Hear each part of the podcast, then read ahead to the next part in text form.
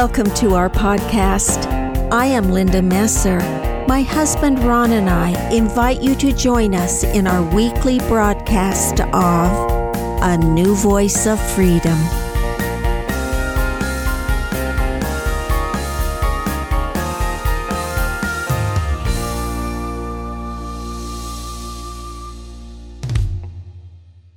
Welcome to Season 4, Podcast 86 of A New Voice of Freedom. The podcasts are taken from the four volumes In Defense of Christianity, written by Ronald Keith Messer. This podcast is part of a series we call Poets Corner. It is from Edmund Spenser's The Faerie Queene, Canto 1b, Episode 2. Podcast 86 is entitled Error's Endless Train. Edmund Spenser was born in 1552 in London and died January the 13th, 1599, at the young age of 47. He is a contemporary of William Shakespeare he states his purpose. I labor to portray in Arthur, before he was king, the image of a brave knight perfected in the twelve private moral virtues, as Aristotle hath devised, which if I find to be well accepted, I may be perhaps encouraged to frame the other part of politic virtues in his person, after he came to be king. This series of podcasts are from Book One entitled the legend of the Knight of the Red Cross, or of holiness. The Red Cross Knight, a symbol of the virtues of King Arthur, exemplifies holiness. He represents everyone who is on a quest to perfection. Spenser wants us to learn from the epic journey of the Red Cross Knight. Spenser, a classical scholar, assumes we have read the Holy Bible and the stories of King Arthur. In his letter to Raleigh, Spenser describes the plot of the story. Soon after entered a fairy lady in mourning weeds riding on a white ass, with the dwarf behind her leading a warlike steed that bore the arms of a knight and his spear in the dwarf's hand. She, falling before the queen of fairies, complained that her father and mother, an ancient king and queen, had been by a huge dragon many years shut up in a brazen castle, who thence suffered them not to issue and therefore brought the fairy queen to assign her some one of her knights to take on him that exploit. Presently, that clownish person upstarting, desiring that adventure, whereat the queen much wondering, and the lady much gainsaying, yet he earnestly importuned his desire. In the end, the lady told him that unless that armor which she brought would serve him, that he could not succeed in that enterprise, which being forthwith put upon him with due furniture thereunto, he seemed the goodliest man in all that company, and was well liked of the lady. And eftsoons taking on him knighthood, and mounting on that strange courser, he went forth with her on that adventure, where beginneth the first book. The lady's name is Una, Una means one and only. So the three together, Una, the dwarf, and the Red Cross Knight, in his new armor, embark on a journey to slay the dragon who holds Una's parents captive. The story is really about how the Red Cross Knight, a clumsy youth, untried in battle, puts on the whole armor of God described in Ephesians 6 of the New Testament. Finally, my brethren, be strong in the Lord and in the power of his might.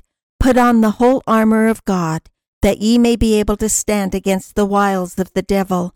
For we wrestle not against flesh and blood, but against principalities, against powers, against the rulers of the darkness of this world, against spiritual wickedness in high places.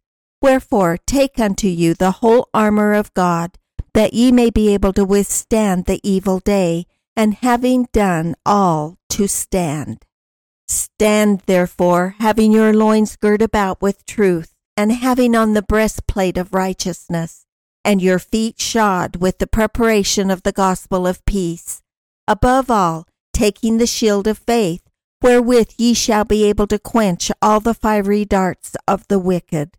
And take the helmet of salvation, and the sword of the Spirit, which is the word of God praying always with all prayer and supplication in the Spirit, and watching thereunto with all perseverance and supplication for all saints. Please join us as we continue the journey with him under the careful tutelage of Edmund Spenser. We shall continue with Canto 1, where the Red Cross Knight, with the arrogance of inexperienced youth, foolishly fights his first dragon and nearly loses his life. Behind her far away a dwarf did lag. That lassie seemed in being ever last, or wearied with bearing of her bag of needments at his back. Thus as they passed the day with clouds was sudden overcast. And angry Jove and hideous storm of rain did pour into his leman's lap so fast that every wight to shroud it did constrain, and this fair couple also to shroud themselves were fain. The character of the dwarf comes in focus. He is a reluctant servant. His greatest fault is that he is not valiant. That sets him apart from the knight. He lags far behind. He is always last. The storm causes them to veer off course and seek shelter. This symbolizes them straying from the straight and narrow path. Enforced to seek some covert nigh at hand, a shady grove not far away they spied, that promised aid the tempest to withstand, whose lofty trees, yclad with summer's pride, did spread so broad, that heaven's light did hide, not perceivable with power of any star. And all within were paths and alleys wide, with footing worn and leading inward far fair harbor that them seemed, so in they entered are. The signs that they are off the straight path become obvious. One, it is not guided by any fixed star. Two, the path is broad, not straight and narrow. Three, the path is well worn and leads far off the straight and narrow way. It deceitfully appears to offer shelter, which hides the fact that a dragon's den is close by. They get lost. Led with delight, they thus beguiled the way until the blustering storm is overblown. When weening to return whence they did stray, they cannot find that path which first was shown, but wander to and fro in ways unknown, furthest from end then when they nearest ween. That makes them doubt their wits be not their own, so many paths, so many turnings seen, that which of them to take in diverse doubt they being. Spenser illustrates how easy it is to stray from the straight and narrow path, suggesting the scripture, For wide is the gate, and broad is the way that leadeth to destruction. The storm was fierce. It was natural for them to carelessly seek the nearest shelter. It would have been far better to have stayed on the stormy path than to wander aimlessly on the broad road of destruction. But rather than retrace their steps, they continued to wander in the wrong direction. At last resolving forward still too far, till that some end they find or in or out. That path they take, that beaten seems most bare, and like to lead the labyrinth about. Which when by track they hunted had throughout, at length it brought them to a hollow cave amidst the thickest woods. The champion stout, eftsoons dismounted from his courser brave, and to the dwarf a while his needless spear he gave. They let their guard down. Even though the knight sees the entrance to the cave, he is too inexperienced to be afraid.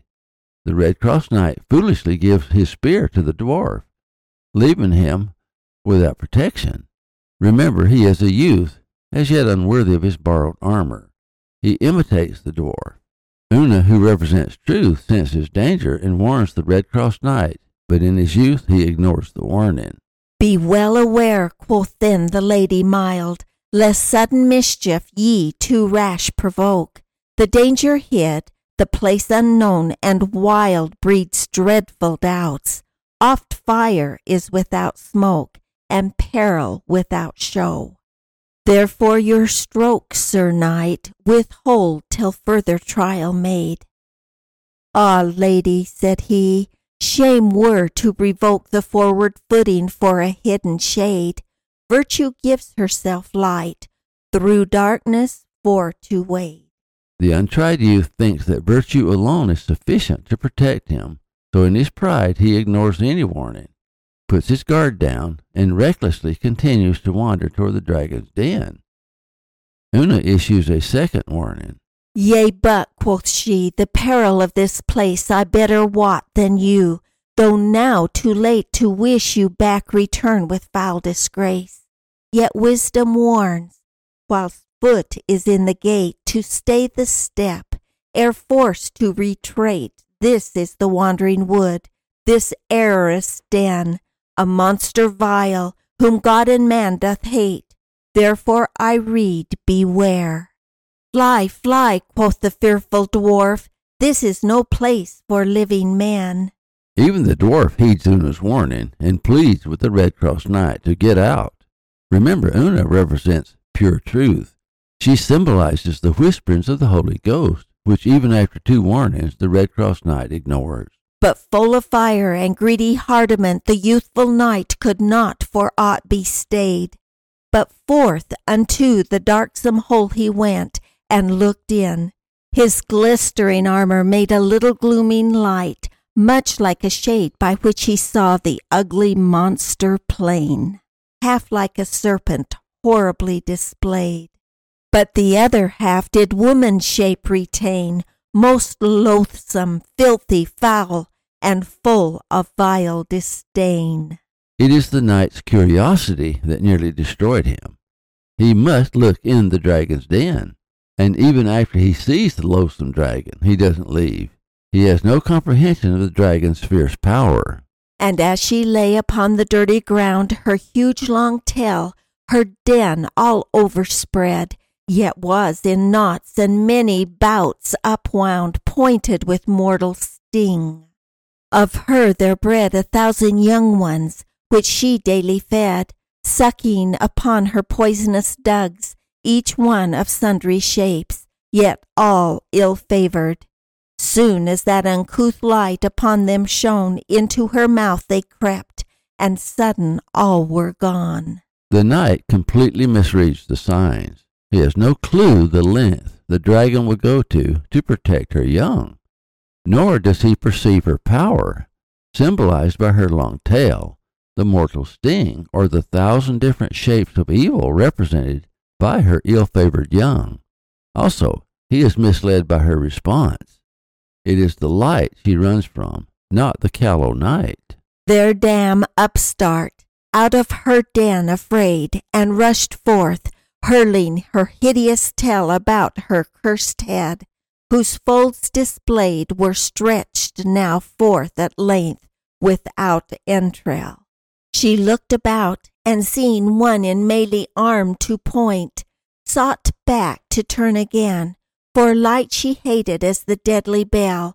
I want in desert darkness to remain, where plain none might see her, nor she see any plain. The dragon's fear merely emboldens the inexperienced knight. He attacks the dragon in her own lair. Which when the valiant elf perceived, he leapt as lion fierce upon the flying prey, and with his trench and blade her boldly kept from turning back, and forced her to stay. Therewith in rage she loudly gan to bray, and turning fierce, her speckled tail advanced, threatening her angry sting, him to dismay. Who not aghast his mighty hand enhanced, the stroke down from her head onto her shoulders glanced. The dragon is stunned, but his attack enrages her. Much daunted with that dint, her sense was dazed, yet kindling rage, herself she gathered round, and all at once her beastly body raised with double forces high above the ground. Though wrapping up her wreathed stern around, leapt fierce upon his shield, and her huge train all suddenly about his body wound, that hand or foot to stir he strove in vain. God help the man so wrapped in error's endless train. This is a battle that never should have been fought. The foolish knight enters the dragon's den and attacks her in her own fortress. She has home advantage. he invites her wrath. In protecting her home and her young with the fierceness of a grizzly, she turns all of her fury on the unprepared knight. It is the knight's own fault that he is wrapped in error's endless train. Una, horrified, encourages the knight who is about to succumb. His lady, sad to see his sore constraint, cried out, Now, now, Sir Knight, show what ye be. Add faith unto your force, and be not faint. Strangle her, else she sure will strangle thee. That, when he heard, in great perplexity, his gall did grate for grief and high disdain, and knitting all his force got one hand free, wherewith he gripped her gorge with a great pain, that soon to loose her wicked bands did her constrain. Una is not angry or critical. She is concerned for the knight's welfare and encourages him to fight harder. Using the words of Paul, she is telling the knight to above all take the shield of faith, wherewith he shall be able to quench all the fiery darts of the wicked. This time the valiant knight heeds Una's warning and struggles to break free of the stranglehold of the enraged dragon. Therewith she spewed out of her filthy maw a flood of poison horrible and black, full of great lumps of flesh and goblets raw, which stunk so vilely that it forced him slack his grasping hold, and from her turn him back. Her vomit, full of books and papers, was with loathly frogs and toads, which eyes did lack, and creeping salt way in the weedy grass. Her filthy parbrake all the place defiled has. The dragon symbolizes false doctrines, hence her vomit full of books and papers was. The dragon, however, intensifies her fight, and the Red Cross Knight is about to give up. The thousand demons come out of her belly and join the fight. The same, so sore annoyed has the knight that well nigh choked with the deadly stink. His forces fail, knee can no longer fight, whose courage when the fiend perceived to shrink, she poured forth out of her hellish sink her fruitful cursed spawn of serpents small, deformed monsters, foul and black as ink. With swarming all about his legs did crawl, and him encumbered sore, but could not hurt at all. Heeding Una's cry, the Red Cross Knight renews his courage and fearlessly strikes out with his sword and cuts off the dragon's head.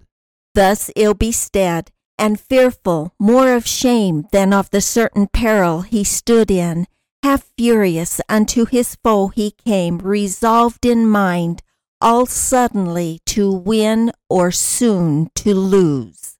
Before he once would lin and strook at her with more than manly force, that from her body full of filthy sin he raft her hateful head without remorse. A stream of coal black blood forth gushed from her course. The evil brood do a strange thing. They turn their attention away from the knight to devour their mother, drinking her blood and eating her flesh, and are all poisoned by their own mother's corpse. The symbolism is clear. Unsustainable evil destroys itself when the source is gone. The Red Cross Knight is triumphant. Una applauds the young knight's victory and says he is now worthy of the armor he wears, and expresses her hope that he will endure until he wears the whole armor of God. Only then can he fight the dreaded dragon who holds her parents captive. His lady, seeing all that chanced from far, approached in haste to greet his victory, and said, fair knight, born under happy star, who see your vanquished foes before you lie, well worthy be you of that armor, wherein you have great glory won this day, and proved your strength on a strong enemy. Your first adventure, many such I pray, and henceforth ever wish that like succeed it may. They returned to the straight and narrow path. Then mounted he upon his steed again, and with the lady backward sought to wend. The path he kept, which beaten was most plain, ne ever would to any byway bend, but still did follow one unto the end, the which at last out of the woods them brought. So forward on his way with God to fend, he passed forth and new adventure sought. Long way he travelled before he heard of aught.